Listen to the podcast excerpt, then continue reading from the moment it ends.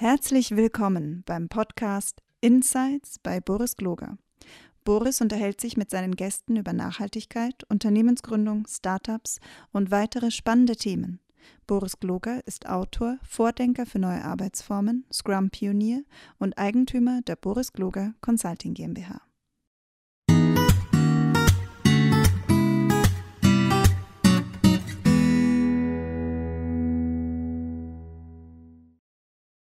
Hallo und herzlich willkommen. Ich sitze hier heute virtuell zusammen mit dem Robert Frasch. Und der Robert hat mich wahnsinnig beeindruckt, als ich mich im Vorgespräch mit ihm unterhalten habe, weil er mir erklärt hat, was er alles für die Lehre, also für den Lehrberuf und für die Lehrlinge auf die Beine gestellt hat. Und das wollte ich euch gerne nicht nur zur Kenntnis bringen, sondern mit ihm auch darüber diskutieren, wie die Lehre sich verbessern könnte. Aber Robert, erzähl doch mal selber, wer du bist. Das ist immer viel einfacher, wenn sich die Gäste selbst vorstellen. Ja, zunächst danke, Boris, für die Einladung in diesen Podcast und dann natürlich auch gleich für die Blumen, die du jetzt vorher schon streust. Ja, ich beschäftige mich jetzt seit ungefähr 12 Jahren nur mit dem Thema duale Ausbildung, indem ich ein Netzwerk für Ausbildungsbetriebe gegründet habe, Lehrlingspower.at, um die Lehre zu verbessern und damit Jugendlichen einen besseren Einstieg ins Berufsleben zu ermöglichen, indem wir nicht die Jugendlichen verändern, sondern das System Lehre. Also an den Jugendlichen aus meiner Sicht doktern schon genug herum und wollen ihnen erklären, wie sie anders und besser sein müssen. Ich bin der Meinung, ich habe ja so ein 15-jähriges Exemplar zu Hause, die sind schon in Ordnung so, die können manchmal anstrengend sein, ja stimmt, waren wir auch. Nein, es wäre viel sinnvoller, wenn wir das System passender machen zu den Jugendlichen, die wir haben. Die haben sich natürlich verändert, die ganze Zeit hat sich verändert. Das haben wir gerade im letzten Jahr ganz massiv gesehen, wie schnell sich Zeit auch verändern kann. Und da habe ich mir gedacht, braucht es jemanden, der die Betriebe dabei unterstützt mit konkreten Hinweisen, Aktionen, Verbesserungen, mit Vernetzung untereinander vor allem, um voneinander zu lernen, was wir besser machen können. Ich finde das spannend, dass das ja quasi eine Privatinitiative ist, sag ich jetzt mal. Gibt es denn kein Interesse der Industrie oder des Handwerks, da was anderes zu machen? Also quasi diese neuen Strömungen aufzunehmen und Lehre besser zu machen, weil es schimpfen doch immer alle, wir haben zu wenig Leute, die in die Lehre gehen, alle wollen auf die Uni und wir erleben es aber gleichzeitig, jeder, der zurzeit einen Handwerker sucht, ist völlig aufgeschmissen, weil die sagen einfach, ja, 2022 oder so oder noch später. Also scheint ein Bedarf zu existieren. Also eigentlich müsste doch der Run auf die Lehrlinge existieren und sagen, okay, wir haben hier tolle Lehrberufe. Habt ihr nicht Lust? Mhm. Das ist eine vielschichtige Frage, die eine vielschichtige Antwort erfordert. Da hätten wir zunächst einmal die Ebene der Jugendlichen und bei denen ist es tatsächlich auch so, die hätten durchaus Lust. Wir haben nur in Österreich ein gravierendes Problem, das ist in Deutschland nicht ganz so gravierend. In Österreich brauchen wir bis zur Volljährigkeit die Unterschrift der Eltern auf einen Lehrvertrag. Also ein 16-Jähriger, 17-Jähriger kann in Österreich... Ernst? Ja, meine 16-, Eltern können 17-Jähriger darf nicht unterschreiben. Genau, und dort fängt die Problematik schon an. Denn viele Jugendliche erzählen immer wieder, dass sie nach Hause kommen und sagen, ja, so ein Lehrberuf wäre eigentlich klasse, ich will eigentlich gar nicht mehr in die Schule gehen. Man sieht es auch an den Noten und die Eltern sind aber der Meinung, umso höher die akademische Bildung, umso besser. Und wenn ich mir anschaue, wie viele Milliarden wir in Österreich investieren in Nachhilfe, dann kann irgendwas am System nicht stimmen. Wir haben einerseits Eltern, die die Kinder unbedingt in eine Schule bringen wollen, durch eine Schule bringen wollen, muss man dazu sagen. Woher auch immer das kommt, ich habe die Vermutung, es kommt daher, Eltern wollen, dass es ihren Kindern besser geht, dass sie es besser haben, dass sie mehr erreichen als sie selbst vielleicht. Wenn jetzt Eltern einen Lehrberuf erlernt haben und ganz klassisch in ihrem Beruf sind, dann wäre logischerweise besser die nächste Stufe, also akademischer Abschluss. Problem ist nur, dass viele Eltern gar nicht, erstens einmal gar nicht drauf schauen, was denn jetzt fürs Kind wirklich passt, ob das fürs Kind wirklich das Passende ist. Und da geht es nicht um gut oder schlecht, sondern da geht es um passend. Also ich bin das lebende Beispiel eigentlich. Ich habe mit 3 nicht genügend meine Schulkarriere in der 9. Schulstufe, naja, für meine Mutter damals sehr abrupt beendet.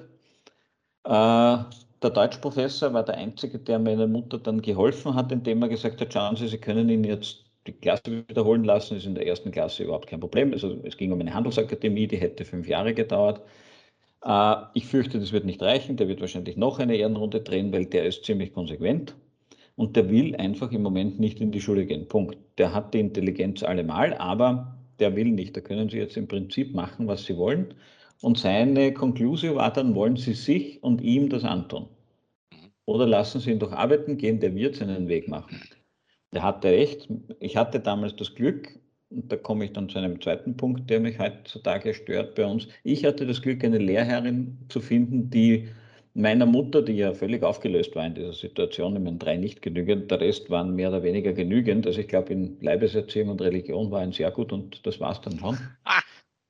Naja, Klassiker, völlig falsche Schule erwischt. Ich wollte auf diese Schule nie. Das war ein völliger Zufall, dass ich und mein Freund auf dieser Schule gelandet sind. Wir sind beide mit demselben Erfolg ausgestiegen oder nicht Erfolg. Aber auf jeden Fall hat die Lehrherrin meiner Mutter gesagt, mich regt dieses Zeugnis nicht so wahnsinnig auf, weil wenn ich in seine Augen schaue, dann sehe ich, der will. Und der macht den Weg bei uns schon. Und ja, das mit dem Zeugnis wird er irgendwann draufkommen, dass das jetzt nicht so clever war, aber mein Gott.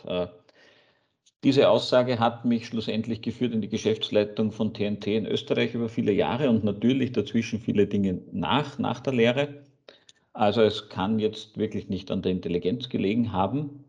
Ich habe aber gesagt, eines, was mich dabei aufregt, würde ich heute mich mit 3 nicht genügend bewerben, dann wüsste ich ganz viele Unternehmen, wo ich noch nicht einmal ein Vorstellungsgespräch absolvieren würde, ja.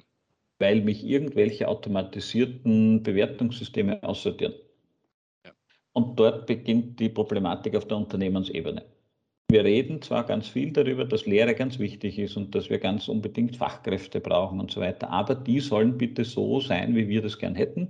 Also am besten hätten die lauter mindestens genügend, nicht mindestens gut, sehr gut wäre ja noch besser, die werden sich nie bei uns bewerben, weil deren Eltern werden nie zulassen, dass die aus der Schule aussteigen. Also die werden natürlich sagen, geh weiter in die Schule. Also wir werden uns darauf einstellen müssen, dass wir mit den Bewerbern, und ich komme klassisch aus Vertrieb und Marketing, das habe ich dann nach meiner Speditionslehre sehr intensiv gemacht, 20 Jahre lang, und im Marketing lernst du als erstes, im Endeffekt der alte Spruch, der Köder muss dem Fisch schmecken und nicht dem Angler. Und es wird ja keiner auf die Idee kommen und sagen, wenn mein Produkt sich nicht verkauft, dann kann es ja nur an den Kunden liegen. Dann verstehen die mein Produkt nicht. Man kann auch passieren, dann muss man aber das Produkt verändern. Und da beginnt die Problematik, eben diese Vielschichtigkeit. Wir haben auf der einen Seite Unternehmen, die händeringend Fachkräfte brauchen, die gleichzeitig sich aber immer noch mokieren über das Schulsystem, dass die Bewerber nicht kommen, die sie gern hätten, nämlich die tollen Abgänger eigentlich, ja. Die ja daran aber auch in den meisten Fällen, und da muss man natürlich ganz viele Unternehmen auch rausnehmen, aber in den meisten Fällen auch nichts dagegen tun. Eines der positiven Beispiele wäre die Firma Böhler Edelstahl zum Beispiel in der Steiermark. Das ist einer der großen Industrieunternehmen, gehört zur Voestalpine in Österreich. Die haben seit Jahren Nachhilfelehrer für Mathematik und Deutsch angestellt. Und sagen, ja, ist so, brauche ich halt jetzt, Punkt. Wenn ich Fachkräfte haben will und wir brauchen die, dann muss ich das halt nachholen. Ich kann noch so sehr auf die Schule warten. Die Zeit haben wir nicht. Aber das erinnert mich gerade, wir haben mal das ist schon Jahre her, 10 Jahre bestimmt, da war ich in Brasilien und da hat mir ein brasilianisches Unternehmen sehr erfolgreich erklärt, naja, sie müssen halt dafür sorgen, das Unternehmen, sie müssen halt dafür sorgen, dass die Leute im Umfeld, die sie halt da so haben, ausgebildet genug sind, damit sie was mit ihnen anfangen können. Und ja, sie müssen dann halt eine eigene Schule aufsetzen. Aber das ist ja eigentlich, also für Brasilien verstehe ich es noch, weißt du, es ist ein großes, weites Land und da gibt es echt Gebiete, da ist nicht so wahnsinnig viel. Trotzdem super, also die haben ja tolle staatliche Schulen, aber manchmal ist es halt, funktioniert es trotzdem nicht. Aber wir sind in Österreich, das dürfte doch hier nicht passieren, also in so einer Aktion. Natürlich dürfte es nicht passieren. Das ist ja unbestritten, dass das österreichische Schulsystem dringendst eine Totalreform bräuchte. Naja, ich glaube, das wissen wir seit meiner Schulzeit und die ist jetzt gefühlt 30 Jahre her. Mhm. Es hat sich nur nichts verändert. Jetzt habe ich als Unternehmer aus meiner Sicht, wenn ich das, was in meinem Namen Unternehmer steckt, ernst nehme und wörtlich nehme, dann habe ich die Wahl zu warten, bis sich dieses Schulsystem ändert. Ich fürchte, die Zeit haben wir nicht mehr. Oder ich muss etwas unternehmen, weil ich ja Unternehmer bin. Und das vermisse ich. Natürlich ist es, wir können immer darüber diskutieren, ob es die Aufgabe der Unternehmen ist. Nein, ist es nicht. Brauchen wir ja gar nicht darüber streiten. Hilft mir das irgendwas als Unternehmer? Kriege ich deswegen bessere Fachkräfte? Wird sich deswegen das Schulsystem verändern? Ich finde es nett, wenn dann die Wirtschaftskammer und Wirtschaftstreibende dem Unterrichtsministerium ausrichten, ihr müsst das Schulsystem verändern. Ja, und? Und wenn sie es nicht tun, was machen wir dann? Und vor allem wissen sie wahrscheinlich auch nicht, in welche Richtung sie es verändern sollen. Das ist das nächste Problem. Die nächste Problematik, und dann könnte man, da würde man einen eigenen Podcast brauchen, da können wir dann über Bildungssysteme in Österreich generell diskutieren, da gibt es auch Berufenere als mich. Ich hatte 2 Jahre lang in einem EU-Projekt mit Finnland zu tun, da vergisst du dann alles, was du über Schulsystem je gehört hast. In Finnland funktionieren Dinge ganz anders, aber das ist halt in Österreich nicht so. Wir haben nicht mehr die Zeit, um darauf zu warten, bis jemand dieses System an sich verändert. Das muss parallel laufen. Wir müssen jetzt selbst etwas tun als Unternehmer. Du, aber sag mal, wie ist denn das in der Lehre zurzeit? Weil ich habe einen ganz interessanten anderen Podcast mal gehört und der hat was ganz für mich sehr Sinnvolles gesagt. Er hat gesagt, also zum Beispiel, es ging um Schreinerei, ne, das Tischlein. Und er meinte dann, naja, wir werben immer noch mit diesen Plakaten, da siehst du eine wunderschöne Hobelbank mit einem Holzhobel und dann hobelt der halt und hat dicke Arme und so und dann hobelt der da, ne, brav. Aber die Realität in so einer Tischlerei heute sieht völlig anders aus und da gibt es nur noch Maschinen und dann werden die Platten durchgeschoben und dann wenn du Fenster machst, dann machst du halt Fenster und wenn du Schränke machst, machst du Schränke und wenn du Küche machst, machst du Küchen. Das heißt, es werden auch völlig falsche Berufsbilder in die hineingesetzt. Und dass du heute wahrscheinlich wirklich auch irgendwie intellektuell gut ausgebildet sein musst, um halt vernünftig, wenn es Schreinern ist, zu sein. Das ist, glaube ich, logisch. Ja? Also ist nicht mehr so trivial. Also sie haben CNC-Fräsen laufen da und Schreinern und machen da die Gebäude und so ein Zeugs. Das ist ein ganz anderer Beruf geworden.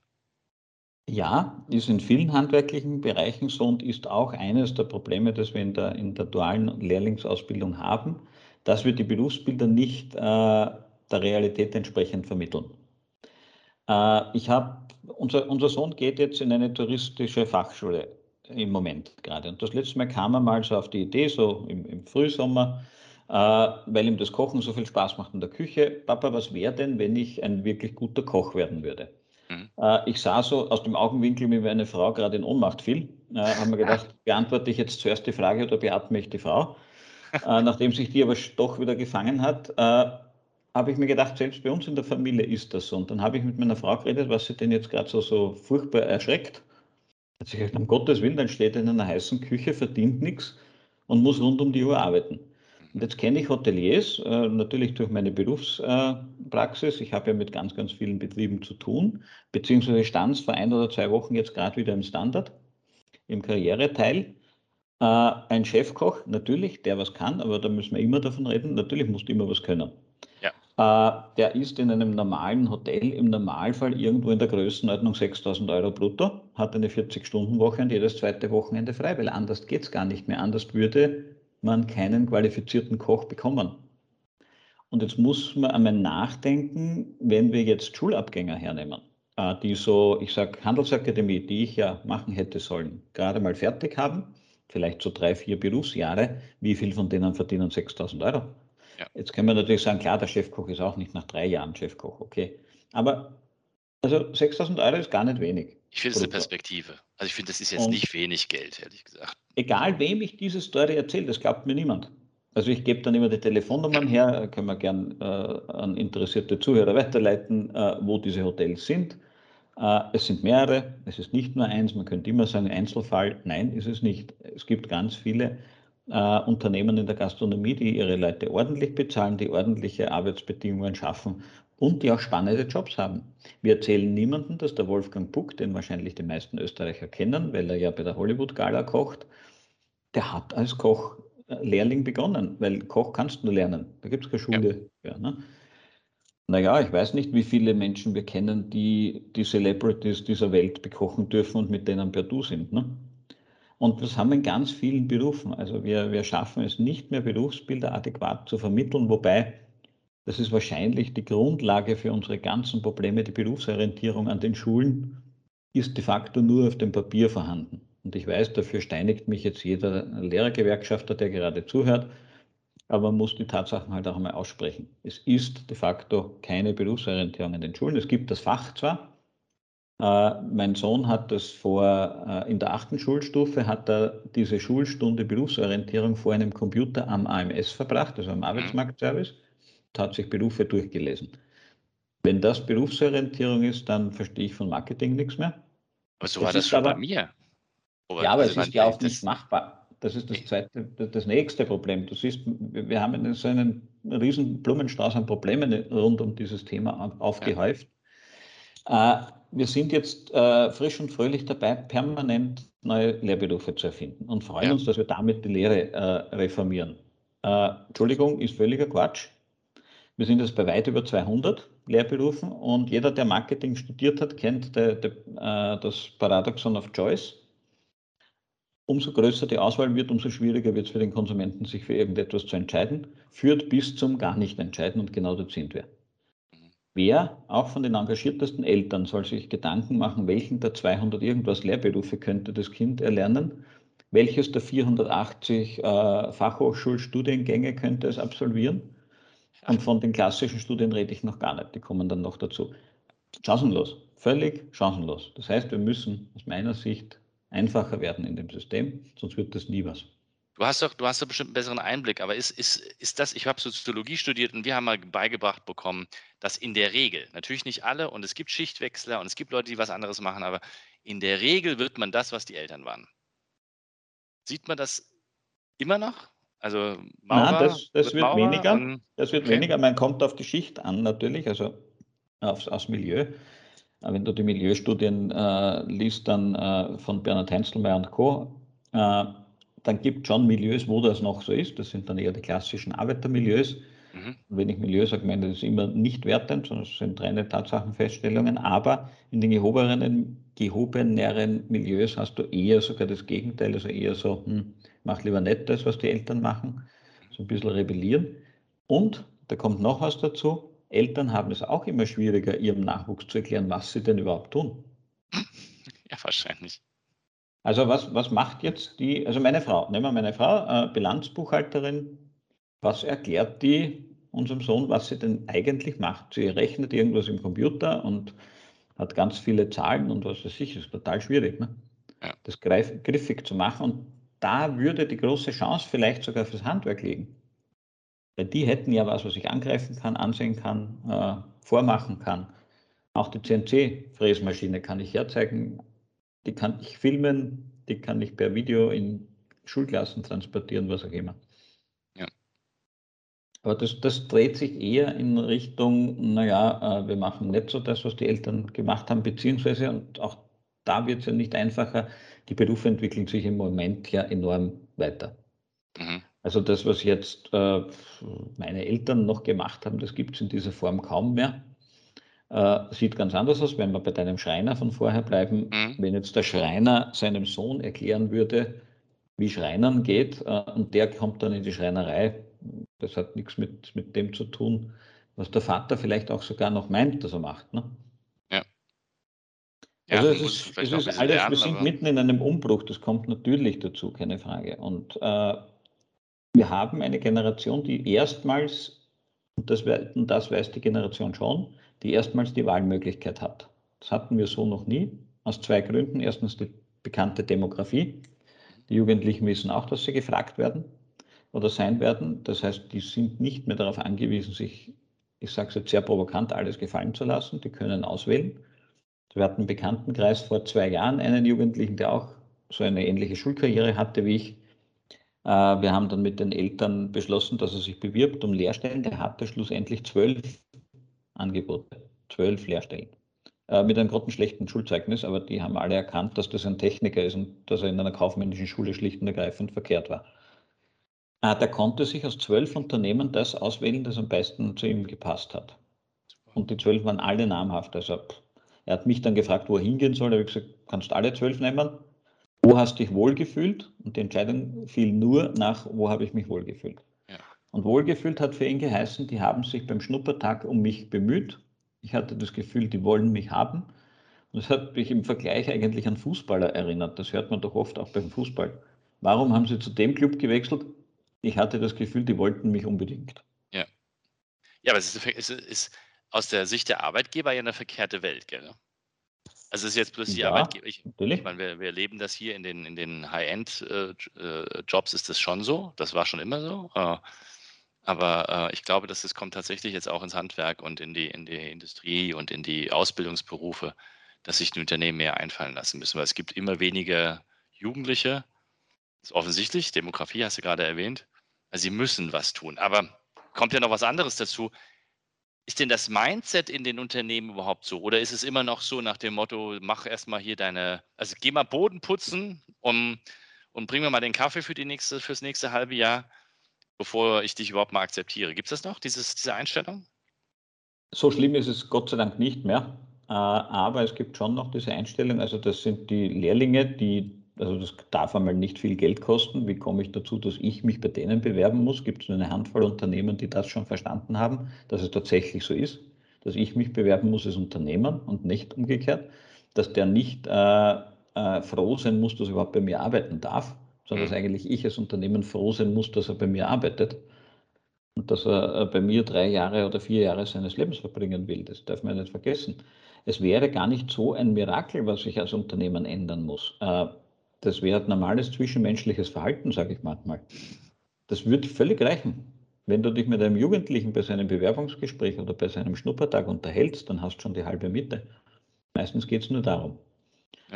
Ja. Und nicht ihn abschreckst mit elendslangen Online-Befragungen und Einreichung von allen möglichen Dokumenten und was weiß ich. Das ist das eine. Das andere, das, was mich sehr nachdenklich macht, ist, ich weiß nicht, wie es um die Veränderungsbereitschaft der österreichischen Unternehmen generell bestellt ist. Und jetzt weiß, spätestens steinigen mich alle Wirtschaftsvertreter, die gerade zuhören, wie viele der Unternehmen können mit Onlinehandel noch immer nicht umgehen. Ja. Also es gibt eine erschreckende Zahl und die natürlich auch wieder im Handwerk und Gewerbe, die haben bestenfalls überhaupt eine Homepage. Da gibt es auch noch eine ganz erschreckende Zahl, die haben noch nicht einmal eine Homepage. Und dann wollen wir von den Unternehmen erwarten, dass sie verstehen, dass sie sich für Bewerber was einfallen lassen müssen. Also das ist wahrscheinlich zu viel dann, wenn sie noch nicht einmal in ihrem eigenen Urgeschäft mal akzeptiert haben, dass die Konkurrenz nicht mehr der Maxi Meier im Nachbarort ist, sondern dass die Konkurrenz Amazon heißt und irgendwo sitzt. Ne? Ja. Oder wer auch immer. Es gibt ja nicht nur Amazon. Ne? Ja, es sind kein Klick entfernte Browser. Und das ist bei Handwerkern und bei allem anderen auch so. Also wenn die bereit sind zu fahren, hast du plötzlich die halb Österreich als Konkurrent genau. Und nicht mehr. Und wir haben halt im Gewerbe teilweise auch aus der Arbeitsbelastung heraus, keine Frage, also die wenigsten Gewerbetreibenden, die ich kenne oder Handwerker, haben überhaupt die Chance oder die Zeit, einmal nachzudenken, strategisch nachzudenken. Also die haben keinen strategischen Stab, der sich Strategien überlegen kann. Das machen die am Sonntagnachmittag, ne? Verstehe ich schon. Da müssten wahrscheinlich die Verbände mehr einsetzen. Ja. Also ich habe das in Deutschland mal gesehen, vor ein paar Jahren schon, da gab es eine Kampagne für die Bäckereien von der Deutschen Handelskammer. Die hat ein Imagevideo gemacht, hochprofessionell machen lassen, das allen Mitgliedern der Handelskammer, der Bäckerinnung zur Verfügung stand, wenn sie es einsetzen wollen. Damit hat man 2 Ziele verfolgt. Erstens einmal wollte man verhindern, dass so leicht, abstruse Werbevideos rauskommen, wo dann Bäcker Teig werfen und singen und was weiß ich, weil das halt irgendeiner lustig findet, ne? Was ja fürs Gesamtbild der Branche schlecht ist. Und andererseits wollten sie eben genau den kleineren Bäckereien etwas an die Hand geben, wo die sagen, okay, ich habe keine Zeit, ein Video zu machen. Wie soll ich das tun? Dann nimm das von der Handelskammer. Das ist immer noch besser, als du hast gar keins. Ne?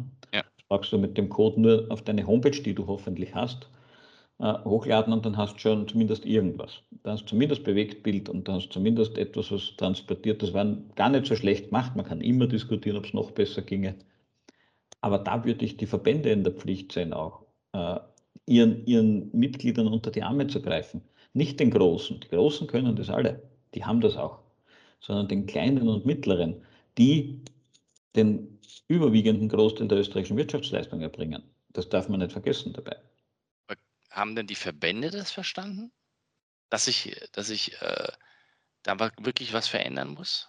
also du hast jetzt Online und Digitalisierung ja angesprochen, aber dass deren Aufgabe wäre, quasi für ihre Mitglieder die Leute ranzuschaffen. Also das ist ja das, was ich jetzt gerade höre. Ne? Also mach irgendetwas, damit mehr Jugendliche unterstütze deine Mitglieder dabei, Leute zu bekommen. Gib ihnen zumindest Hilfsmittel an die Hand, nimm ihnen das ab, wozu sie keine Zeit haben. Diese Vielzahl an Menschen, die in den diversen Verbänden arbeitet, es wäre ja toll, wenn sich die hinsetzen würden und sagen, wozu hat der 5-Mann-Betrieb keine Zeit? Was kann der nicht? Wo kann ich ihm was abnehmen? Das ist teilweise auch Lehrlingspower.at ist ja genau da angetreten. Wir machen das ja teilweise für Unternehmen quer durch alle Branchen. Wir sind jetzt gerade dabei, das auch vorzubereiten, gerade was Recruiting betrifft. Also ich nenne es immer so Standard-Recruiting-Prozess-Unterlagen, die du dir runterladen kannst und die du halt verwenden kannst. Das ist jetzt nicht für dich maßgeschneidert, okay, kannst du aber dein Logo drauf tun und was weiß ich, aber du hast was. Genau, aber das bringt mich ja auch zur nächsten Frage. Was macht ihr denn jetzt konkret bei Lehrlingspower? Also Lehrlingspower macht konkret, zunächst einmal geht es um den Austausch unter den Unternehmen, unter den Ausbildungsunternehmen, weil ganz viele Unternehmen machen in Einzelbereichen oder auch in der gesamten Ausbildung vieles richtig. Wir haben ja, das soll jetzt nicht so pessimistisch weitergehen, wie es begonnen hat hier, dieser Podcast. Wir haben ja ganz viele tolle Unternehmen, die im Recruiting Dinge toll machen, die in der Ausbildung tolle Sachen machen. Nur, das wissen die anderen oft nicht. Ne? Die anderen wissen auch nicht, wie sie zu diesem Wissen kommen sollen. Das heißt, wir vernetzen Unternehmen, so wie heute Abend. Heute gibt es den Sommerstammtisch zum Beispiel, da treffen sich, wir sind heute, glaube ich, 14 Unternehmen aus den unterschiedlichsten Branchen. Vorgabe ist immer, es gibt 2 Vorgaben bei unseren Branchentreffen. Erstens, es dürfen nur Ausbilder und Personalisten aus Ausbildungsbetrieben hin, keine Anbieter von irgendwelchen Dienstleistungen, damit das neutral bleiben kann. Und zweitens, es sind Ausbilder aus den verschiedensten Branchen und aus allen Größenordnungen zugelassen. Also da sitzt dann wirklich der Industrieausbilder neben dem Handwerker. Da kommt zum Beispiel viel in Austausch, wie macht ihr, was tut ihr, aha. Nicht immer geht es um Geld, natürlich, manchmal erzählen Großunternehmen von Dingen, wo der Kleinunternehmer sagt, okay, das übersteigt jede Vorstellung. Ja. Manchmal kommt man drauf, das kann man ein bisschen abmildern, kann man ein bisschen kleiner machen, aber man kann einmal anfangen nachzudenken. Also das ist das eine. Das zweite ist, wir stellen Arbeitsmittel zur Verfügung. Das geht von Experteninterviews, so ähnlich wie wir es jetzt gerade machen. Bei mir dann allerdings immer nur mit dem Hintergrund duale Ausbildung. Was kann ich in der dualen Ausbildung brauchen? Allerdings schon ein bisschen weiter gefasst.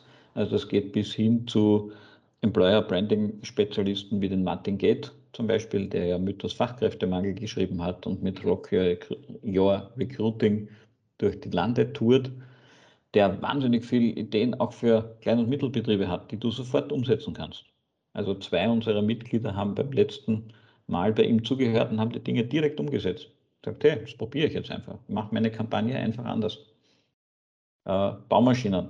Ich kann bei der Baumaschine jemanden zum Bagger hinstellen und ihn mit einer Schleifscheibe die Zähne der Baggerschaufel schleifen lassen und kann dazu schreiben, werde zum Dentist unserer Baumaschine. Habe ich zumindest mehr Aufmerksamkeitswert, als wenn ich sage, bau bei uns ein Haus. Ne? Und wenn du das auch noch, als Video machst, mit ein bisschen geckig, das ist nicht schlecht. Und dann noch Bob der Baumeister. Da liegt dann der Bauarbeiter in der Baggerschaufel drinnen und der Slogan drunter lautet, wenn ich mich richtig erinnere, wir nehmen sie nicht auf die Schaufel. Und solche Dinge. Also Expertengespräche, die dann Mitglieder im Mitgliederbereich auch permanent abrufen können, auch nachsehen können, auch live dabei sein können und Fragen stellen können. Also das ist ganz wichtig. Geht bis zu Ausbildungsleitern von Unternehmen etc. Und es gibt dann jede Menge Material zum Downloaden, eben von Checklisten, wie führe ich ein Gespräch, wie kann ich mein Recruiting aufbauen, Ideen fürs Recruiting, White Papers wie zum Thema Online-Recruiting, wie mache ich das Ganze online, jetzt im Herbst, Winter dann vielleicht wieder, wenn vielleicht wieder Einschränkungen kommen, wird das wieder ein Thema werden. Wie kann ich heute über Smartphone mich mit einem Jugendlichen unterhalten? Da wären wir auch gleich wieder bei Zielgruppe, wo wir vorher schon mal waren. Dann hätte ich gleich zielgruppengerechte Ansprache. Ja, verstehe ich, dass man WhatsApp braucht zum Beispiel oder was auch immer nicht. Oder genau. Und funktioniert übrigens, und das ist ein Learning dann wieder aus diesen Gesprächszirkeln, wo dann oft jemand sagt, ja, wir machen das so, und dann kommt natürlich die berechtigte Frage, wie funktioniert das und sind die überhaupt da und Wahnsinn und überhaupt. Und dann erklärt derjenige, der das macht, halt, worum es geht. Da geht es gar nicht so sehr darum, das gesamte Gespräch abzuwickeln, machen manche auch.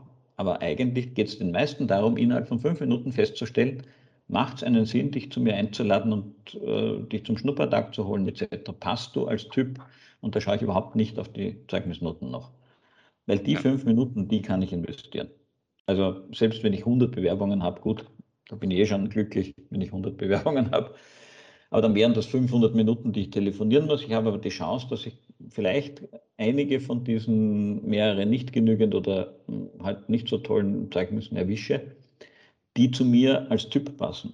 Und wir kennen das ja, Culture Eats Strategy for Breakfast. Ne? Mhm. Es wird in Zukunft viel mehr darauf ankommen, passt der zu mir ins Team? Hat der grundsätzlich die Bereitschaft, was zu tun? Und dann sind die Schulnoten zu diesem Zeitpunkt wahrscheinlich gar nicht so entscheidend. Das Wissen kann ich immer nachholen. Ja, und also jetzt, ich meine, ich erlebe es ja in meinem eigenen Umfeld, das geht es jetzt nicht um Handwerk und Lehre, das ist schon richtig, und oder auch Gewerbe, aber das ist ja nicht anders bei uns. Also ich schaue ja auch nicht auf die Schulnoten oder auf die Zeugnisnoten aus den Unis, sondern passt der zu uns oder passt der nicht zu uns? Hat er eine Bereitschaft, das zu lernen? Ja, gibt es eine Vorerfahrung, logisch. Ich meine, ich stelle ja auch keine 16-Jährigen ein, sondern in der Regel 27- bis 35-Jährige, und da musst du schon, schaust du schon, ob der ein bisschen was mitbringt oder nicht. Das ist eh klar, aber ich glaube ich finde das eigentlich logisch, dass man auch im Gewerbe und im Handwerk und in Ausbildungsberufen so vorgeht, weil da hast du ja junge Menschen, die vielleicht haben die auch gar keinen Spaß. Vielleicht glaubt er, ich bleibe jetzt einfach mal beim Tischlern. Der hat halt geglaubt, dass Tischlern was ist. Und dann merkt er, dass er nur an der CNC-Fräse rumsteht. Vielleicht ist das auch der falsche Ausbildungsberuf dann, Betrieb. Könnte ja sein, dass in einem anderen Betrieb machen die halt dann Fenster oder was. Und das findet er viel cooler. Das könnte ja auch sein. Ich finde, da darf man gar nicht so rigide sein, oder? Ich meine... Naja, wir bräuchten auch mehr Durchlässigkeit. Ja? Also du musst dich ja heute entscheiden und dann bist du für 3 oder 4 Jahre mehr oder weniger festgenagelt. Ne? Ja. Und das führt zum Beispiel in Branchen mit dem Baunebengewerbe dazu, dass die tatsächlich immer dieses Thema haben. Der bewirbt sich jetzt, keine Ahnung, bleiben wir bei Dachdecker, als Dachdecker. Und dann kommt er auf die Baustelle und entdeckt auf der Baustelle den Schreiner. Mhm. Sagt, boah, Schreiner hätte es auch gegeben, wäre viel toller, muss ich nicht am Dach oben sein oder keine Ahnung, warum auch immer. Ich hätte viel lieber nur mit Holz gearbeitet und dachte, Dachstuhl ist ja aus Holz, okay. Aber da hätte es einen Beruf gegeben, da hätte es nur Holz gegeben. Wow, das wäre ja toll. Er steckt aber jetzt in der Dachdeckerlehre. Und in den meisten Fällen muss er die fertig machen und dann kann er vielleicht noch Schreiner lernen. Und das finde ich total schade. Ich würde mir ein System wünschen, wo wir vielleicht die Einstiegsphasen relativ gleich haben, sodass ich nach einem halben Jahr vielleicht noch sagen kann, es geht relativ einfach noch zu wechseln. Ne? Wir haben ja schon so viel nachzuholen, sagen wir immer. Mathematik, Deutsch, was weiß ich. Das könnte man ja im ersten Jahr machen oder im ersten Halbjahr. Dann hätte ich aber in diesem ersten Halbjahr immer noch die Möglichkeit, wenn ich jetzt in der Praxis sehe, also das passt überhaupt nicht. Und es wäre vielleicht gescheiter, so 2 Schritte nach links oder rechts zu machen in einen anderen Beruf, dann würde noch nichts passieren. Ich glaube, dass wir in diesem Feld aber ein zweites Problem auch haben, das hast du jetzt gerade so in einem Nebensatz in meinen Kopf gepflanzt. Du sagst, du stellst so 27- bis 30-Jährige oder 35-Jährige ein und da schaust du natürlich, ob die eine Vorerfahrung haben. Ich fürchte, dass wir oft in den Unternehmen Personaler haben, die dann eben auch diese Erfahrung haben und dann haben sie einen 16-, 17-Jährigen für sich und dann muss der natürlich auch über Erfahrung verfügen, kann aber nicht. Der hat keine Erfahrung. Stimmt. Und dass er die Schule gerade beenden will, das ist zu dem Zeitpunkt relativ sicher, weil sonst wäre er ja nicht da. Ja. Und wir fragen aber trotzdem, was kann er schon? Wir verlangen noch immer von Lehrlingen zu einem sehr großen Teil ein Motivationsschreiben und einen Lebenslauf. Lebenslauf finde ich überhaupt spannend beim 16-Jährigen. Was soll da drinstehen? Also wozu überhaupt anfordern? Wozu lesen? Entweder ist er schlecht, dann hat ihn wenigstens der Jugendliche geschrieben, dann hilft er ihm nichts, oder er ist gut, dann hat ihn der Jugendliche aber eh nicht geschrieben, dann waren sie die Eltern. Also was hilft es mir als Unternehmen? Wir halten so an Dingen fest, weil wir sie halt immer kennen. Und gerade Corona müsste uns ja jetzt gezeigt haben, wie schnell uns Dinge aus der Hand genommen werden, die wir kennen. Für aber sag mal, ist das alles vorstellbar gewesen? ist das alles Tradition und deswegen ist das so, weil ich glaube, ein Aspekt, das ist mir jetzt gerade noch bei unserem Gespräch nochmal klar geworden, also wenn ich jetzt in einem Betrieb wäre, also ich bleibe immer bei meinem Schreinerbeispiel, obwohl die Zuhörer sagen, der spinnt doch mit seinem Schreiner, aber ich erlebe das jetzt so gerade, früher waren Betriebe, ich habe jetzt mit einem Fensterbauer gesprochen, der war halt mal ein Fensterbauer und Küchenbauer und Möbelbauer, das hat er alles gemacht vor 30 Jahren. Der ist mittlerweile 65, 70, hat sein Unternehmen und sagt er, nee, vor 20 Jahren haben sie angefangen, sich auf Fenster zu spezialisieren, mittlerweile macht er nur noch Isolierglas, Dingsbums, super High-End-Fenster, weil das geht sonst alles nicht mehr. Das heißt, die haben sich alle wahnsinnig spezialisiert. Das heißt, vor 30, 40 Jahren hätte ein Schreiner halt gelernt, dass es da eine Bandbreite gibt. Du kannst Möbel bauen oder kannst Fenster bauen, kannst vielleicht sogar, keine Ahnung, noch was, 1000 andere Sachen basteln und bauen. Entschuldigung, nicht basteln, sondern produzieren. Und heute ist es halt so, du bist in einem Betrieb, der macht Fenster, jetzt machst du die nächsten 40 Jahre Fenster oder was? Ich meine, das ist doch, wir müssen doch eigentlich anders rangehen, weil die Betriebe sich spezialisiert haben und die Spezialisierten mussten. Oder wir werden zu einem gigantischen Aufkauf kommen, wo Großkonzerne wieder diese ganzen kleinen Läden aufkaufen müssen, weil sonst, du kriegst ja kein Leute. Also das wird eine Konsolidierung werden. Jetzt sprichst du eins meiner Lieblingsthemen im Moment an, Ausbildung überhaupt komplett neu zu denken. Ja. Weg von der betrieblichen Ausbildung hin zu einer Berufsausbildung zu kommen. Damit würden wir übrigens auch im Konkurrenzkampf gegen die Schulen punkten, aus meiner Sicht. Ich bringe dir ein Beispiel aus der Schweiz. Da gibt es die Transport- und Logistik. Nachdem ich das gelernt habe, sind wir die natürlich nahe. Da gibt es seit vielen Jahren den Ausbildungsverbund Logistik. Nur funktioniert in der Schweiz dieser Ausbildungsverbund so, dass der Lehrling während seiner Lehrzeit beim Verbund angestellt ist. Das Lehrlingsentgelt wird von den Unternehmen, die im Verbund sind, gemeinsam finanziert. Und der geht während seiner Logistikausbildung ein halbes Jahr zu einer Spedition, ein halbes Jahr auf den Flughafen, ein halbes Jahr zur Bahn, alles, was es in der Logistik gibt. Danach entscheidet er, wo er hingeht, dann als fertig ausgebildeter Logistikkaufmann, wo er arbeiten wird. Und jetzt hast du zwei ganz wesentliche Themen da drinnen. Erstens lernt er den Beruf. Eigentlich hast du sogar drei Themen drin. Also der lernt seinen Beruf allumfänglich. Wäre er nur bei einer Spedition, und das ist jetzt von mir aus eine Spedition, die nichts mit der Bahn transportiert oder wenig, dann wird er von Bahn nichts wissen. Will er mal irgendwo hinwechseln, wo es aber auch Bahn gibt, dann hat er schon das erste Problem. Das Zweite, was damit automatisch entsteht, es entsteht ein sehr tragfähiges Netzwerk in dieser gesamten Branche, das ich wahrscheinlich im späteren Berufsleben brauchen kann. Ja. Weil ich war ja überall und man kennt das ja, wenn man jemanden kennt, den man anrufen kann, tut man sich immer leichter. Natürlich, ja, wenn es mal irgendwo vielleicht auch hakt oder so. Und das Dritte, und das war eigentlich fast das Entscheidende daran, das haben mir die Schweizer Kollegen erzählt, damit ist automatisch und schlagartig die Qualität der Ausbildung massiv gestiegen.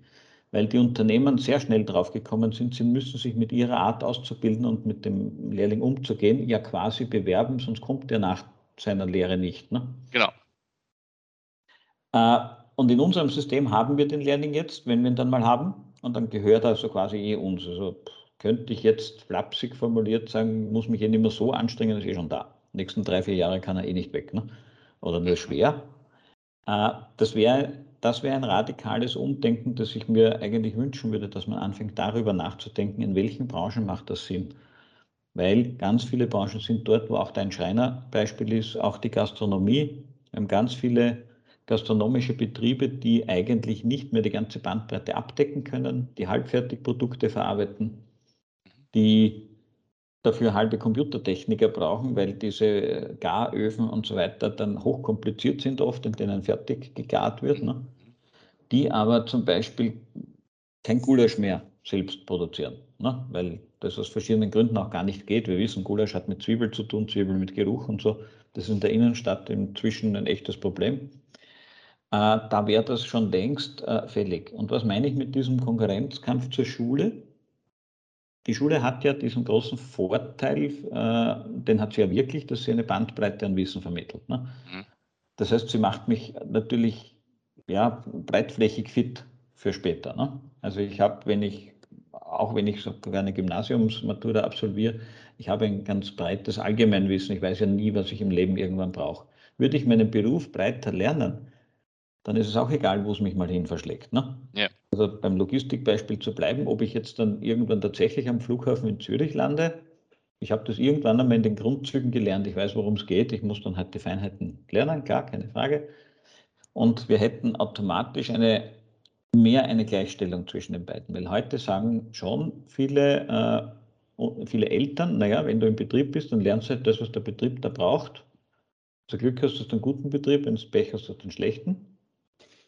Und du kannst aber nichts mehr machen. Ne? Es gibt ja so diese Meer von der gläsernen Decke. Ne? Die hält sich wie so manche Halbwahrheit natürlich hartnäckig. Ne? Der Lehrling kommt nie weiter. Auch da sind die Unternehmen in der Pflicht zu zeigen, welche Lehrlinge bei ihnen weitergekommen sind. Und da meine ich aber nicht den Generaldirektor. Das finde ich immer irgendwie witzig. Man muss sich jetzt marketingtechnisch nur vor Augen halten, was hast du da? Da hast du einen Jugendlichen sitzen, der in der Schule gerade, naja, mittelprächtig unterwegs ist, Eltern, die kurz vor der Verzweiflung sind, weil das Kind so schlecht unterwegs ist. Und denen erklären wir dann, wenn der jetzt eine Lehre macht, wird er Generaldirektor. Oder kann er sogar der Generaldirektor werden. Das passt überhaupt nicht zusammen. Wenn wir denen aber erklären, wenn der bei uns eine Ausbildung macht, dann wird er so wie der Max Meyer zum Beispiel 5 Jahre später vielleicht eine Arbeitsgruppe leiten. Oder mein Jugendlicher, den ich da vor ein paar Minuten erzählt habe, den ich vor 2 Jahren vermittelt habe, der hat 2 Jahre nach seiner Ausbildung seine erste Gruppenleitung übernommen. Das müssen wir den Eltern erzählen. Weil dessen Eltern, die sind jetzt völlig fassungslos und sprachlos und haben gesagt, was machen denn die Eltern, die dich nicht, also mich, nicht zufällig kennenlernen oder kennen. Ich meine, ich kann jetzt nicht tausende Jugendliche im 1-zu-1-Gespräch beraten. Ne?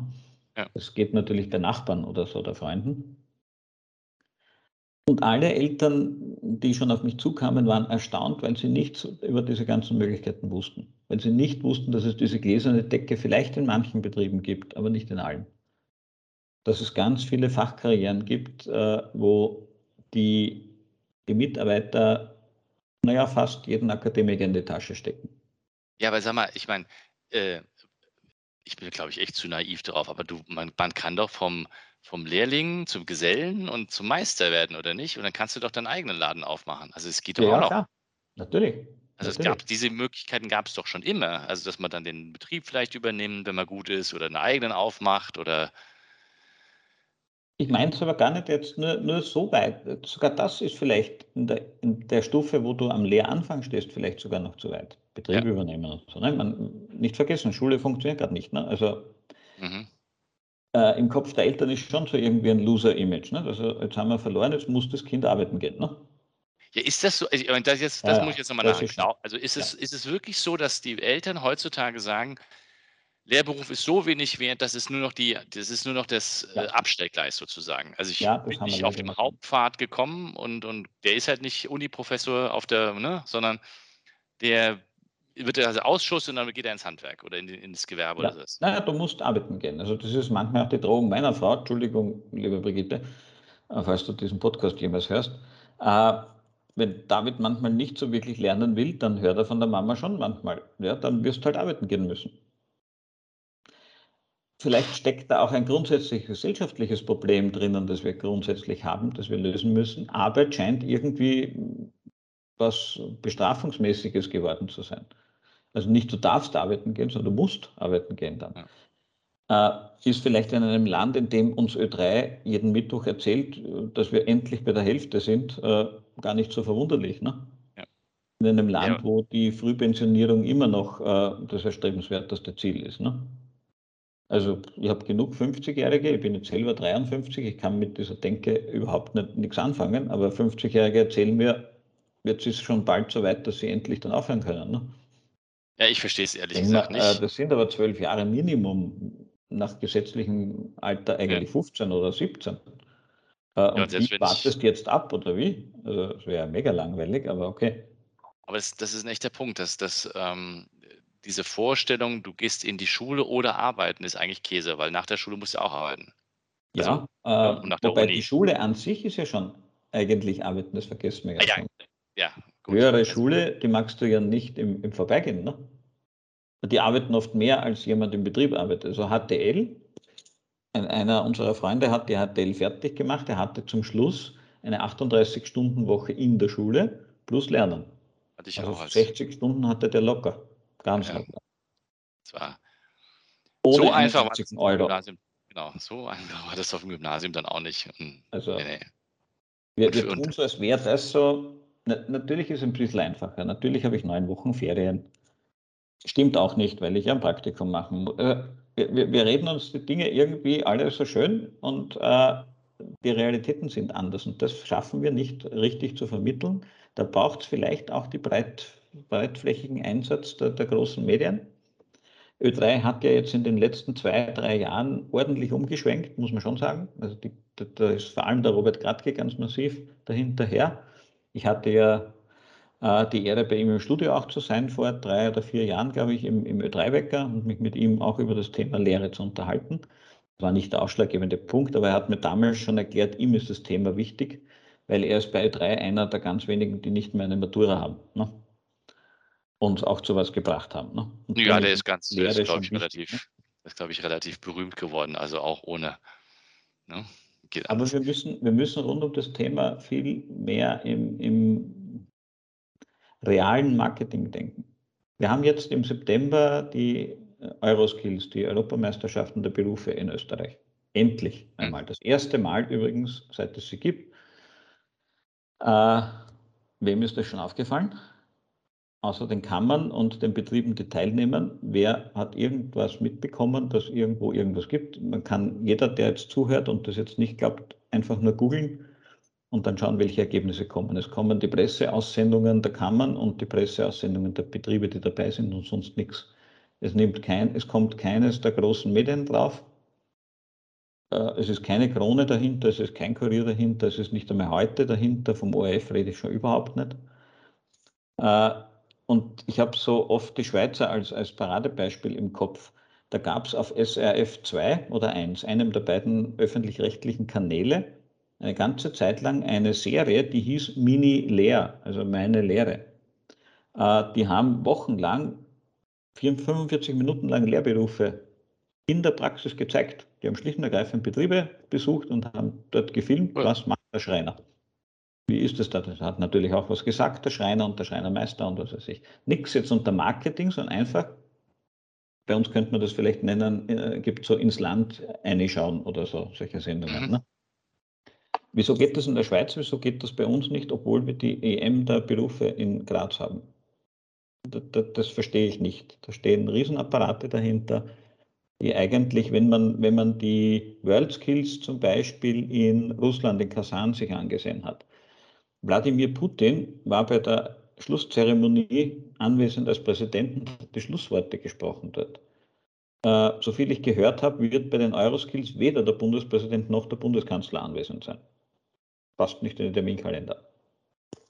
Dann fragen wir uns, warum wir ein Imageproblem der Lehre haben. Nichts gegen die Wirtschaftsministerin, aber wenn es Wladimir Putin schafft, wenn es in Abu Dhabi bei den World Skills die Nummer 2 der arabischen Tonfolge geschafft hat. Meine Frau hat damals gesehen, wie ich live zugesehen habe, die hat geglaubt, ich sehe mir die Übertragung der Fußball-EM an oder WM an. Nee, oder? Da habe ich gesagt, da ist keine Fußball-WM, das ist die World Skills, das ist die Berufsweltmeisterschaft. Ich habe gesagt, echt? Das sieht aus wie Olympia. Ja, ich habe das auch nur zufällig. Kann man alles googeln, kann man sich alles ansehen. Es ist unglaublich, was da los sein kann. Neugierig, wie die Bilder von uns sein werden. Ich habe eine Befürchtung, es gelernter Österreicher. Ich hoffe, sie bewahrheitet sich nicht. Wann ist die dann? 22. bis 26. September in Graz. Okay, dann müssen wir ein bisschen auf YouTube und Twitter und sonst wo. Also ich bin nur drauf gekommen, weil ich auf YouTube bin ich zufällig drüber gestolpert und dachte, wieso, was gibt's? Also ich meine, dass sie sich da hinsetzen und machen den Wettkämpfe zum Schreinern oder was auch immer. Ist irgendwie logisch, dass es das gibt, ja. Aber das ist, ich meine, für mich war das total weit weg. Was völlig unlogisch ist, Österreich zählt immer zu den besten Nationen, gerade bei den Euroskills auch, bei den World Skills ist es ein bisschen schwieriger, weil halt die ganze Welt da ist, das zählen wir aber auch zu den besten Nationen. Weiß niemand, kennt kaum jemand. Die Teilnehmenden kennen es, wir klopfen uns dann alle auf die Schulter und sagen, wir sind super, aber wir sind erst dann super, wenn jemand was weiß davon. Da ist echt noch viel Arbeit vor uns. Wir sehen es jetzt im Tennis gerade wieder, die Olympiamedaille vom Zverev in Deutschland löst jetzt gerade einen Tennisboom in Deutschland aus. weil der Olympiagold gemacht hat. Na, was würden wahrscheinlich die Medaillen der österreichischen Berufsteilnehmer auslösen können, wenn es endlich mal jemand wüsste, dass wir die eigentlich machen und haben? Und das hilft halt nicht einmal 15 Minuten oder 10 Minuten im Österreich-Bild am Sonntag. Nein, das ist schon so. Das, sind die Medien, glaube ich, tatsächlich gefordert, aber wahrscheinlich erstmal die Verbände, die dafür sorgen, dass die Medien drüber schreiben, weil das wäre ja ihre Aufgabe. Du, wenn du jetzt einem Jugendlichen mit all deiner Erfahrung was raten würdest oder dürftest und sagen würdest, pass auf, du bist jetzt mittelbrechig in der Schule, hast keine Lust mehr auf Schule oder was auch immer oder ist ja egal, also willst jetzt arbeiten gehen, positiv gesehen, was solltest du denn tun? Wenn ich das jetzt wäre, sollte ich denn deiner Meinung nach tun, damit ich den richtigen Ausbildungsberuf und Betrieb finde? Wie kriege ich das hin? Also zunächst schauen wir mal, was zu deinen Stärken passt. Es gibt ein paar Möglichkeiten, die wirklich gut funktionieren. What You Do kennen wir wahrscheinlich alle als Plattform. Wäre ein guter Einstieg auf Lehrstellenportal.at. Da kann ich auch einen Neigungstest machen, der dann schon ein bisschen ausgefeilter ist, auch der recht gut schon mal einen Hinweis gibt, wo könnte es denn passen für mich. Dann sieh dir Betriebe an, die das machen, was da jetzt kommt. Also so grosso modo, einmal noch nicht in den Feinverästelungen, also nicht Fahrradmechatroniker mit Spezialmodul, weiß ich nicht was, sondern halt vielleicht Mechatronik. Was macht Mechatronik? Da gibt es gute Berufsbeschreibungen, zum Beispiel bei schoolgames.eu. Die sind an ganz vielen Schulen auch, das werden viele Schüler auch kennen. Nimm dir dort die Berufsbilder und geh mal zu deinen Eltern und sag, relativ wertfrei, lass uns doch einfach einmal so einen Betrieb bitte gemeinsam ansehen. Dann würde ich dir noch wünschen, dass du da einen Betrieb findest, der dich auch reinlässt. Wie mache ich denn das? Wie mache ich sowas? Anrufen, anschreiben, zu sagen, hey, durchaus auch außerhalb der Bewerbungsprozedere, einfach ein E-Mail hinschreiben, ich würde mir gerne den Beruf bei euch ansehen. Die guten Betriebe werden sagen, komm. Die schlechten werden sagen, reichen Sie Ihre Bewerbungsunterlagen ein. Und dann mit meinen Eltern einmal dorthin gehen und mit den Eltern und mit einem Ausbildungsverantwortlichen mal reden, wie ist denn das in dem Beruf überhaupt? Was wäre denn hier? Da kann man dann auch so Themen wie Lehre mit Matura besprechen oder so. Das ist das große Elternthema, interessiert immer nur die Eltern, interessiert die Schüler, also die Jugendlichen nie. Machen auch nur 7%, wir verkaufen es nach wie vor als das Heilmittel. Wir glauben immer noch, dass das die Lösung ist es nicht, aber das will auch niemand hören. Statistiken lügen halt, nicht nur 7% der Absolventen machen derzeit Lehre mit Matura. Also es scheint nicht der große Renner bei der Zielgruppe dann zu sein, ne? Das wären wir wieder beim Marketing. Und dann wirklich so 2, 3, 4 Betriebe mal ansehen und dann mit den Eltern einmal vernünftig reden und sagen, schau, vielleicht auch mit Unterstützung externer Talentify zum Beispiel. Das ist eine Organisation, die sich sehr um Schüler auch annimmt bei der Berufswahl, oder auch Sindbad wäre eine Möglichkeit. Also es gibt ja ganz, ganz viele tolle Startups und Social Entrepreneure, die sich darum kümmern. Mit denen einmal reden, wie kann ich meinen Eltern klar machen, dass sie zumindest sich die Option ansehen. Und dann den Eltern vielleicht auch einmal klar machen, schau, die Option ist, es kostet wahrscheinlich relativ viel Geld an Nachhilfe und wir werden relativ viel streiten. Vielleicht wäre es doch gescheiter, ich koste nicht Geld, sondern bringe sogar Geld nach Hause, verdiene mein eigenes und wir haben ein entspanntes Klima. Das, woran ich mit Lehrlingspower und mit einigen anderen arbeite für die Zukunft, das soll 2022 endlich starten, ist, dass wir eine Plattform schaffen, wo ich mit Eltern in Kontakt kommen kann, die einen Lehrling schon haben, also die jemanden schon in der Lehre haben. Weil ich glaube, das wäre für Eltern ganz, ganz wichtig, mit anderen Eltern reden zu können. Wie ging es euch denn damals, wie diese Katastrophe hereingebrochen ist, dass die Schule nicht klappt? Wie geht es euch jetzt? Weil die Storys werden fast immer die gleichen sein.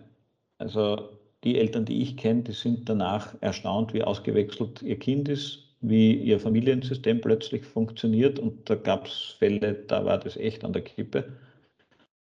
Da war das echt schon kritisch. Also bei einem habe ich dann schon gesagt, ich würde nicht mehr gemeinsam grillen, weil wenn der Sohn das Grillbesteck in der Hand hat, wer weiß, was da noch passiert.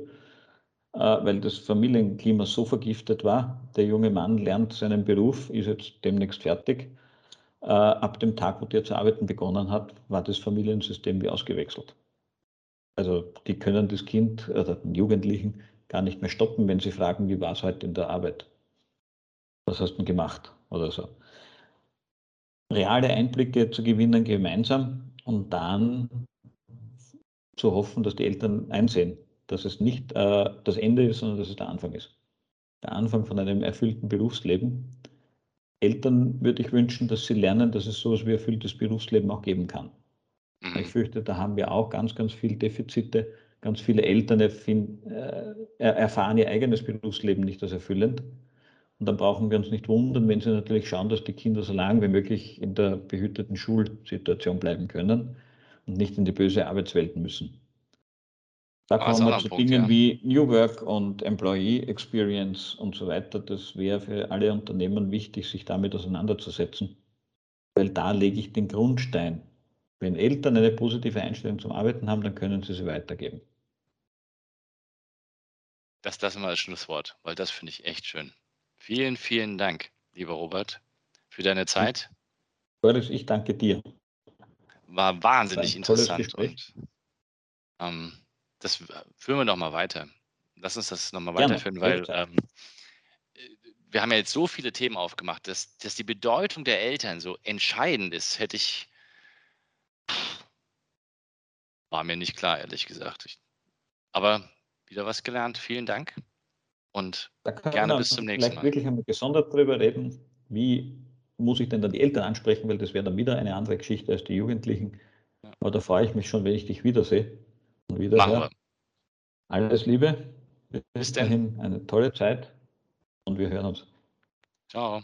Ciao. Diese und weitere Podcast-Folgen findest du auf Spotify, Apple Podcasts, YouTube und natürlich auf der Website www.insights-bei-boris-gloger.com.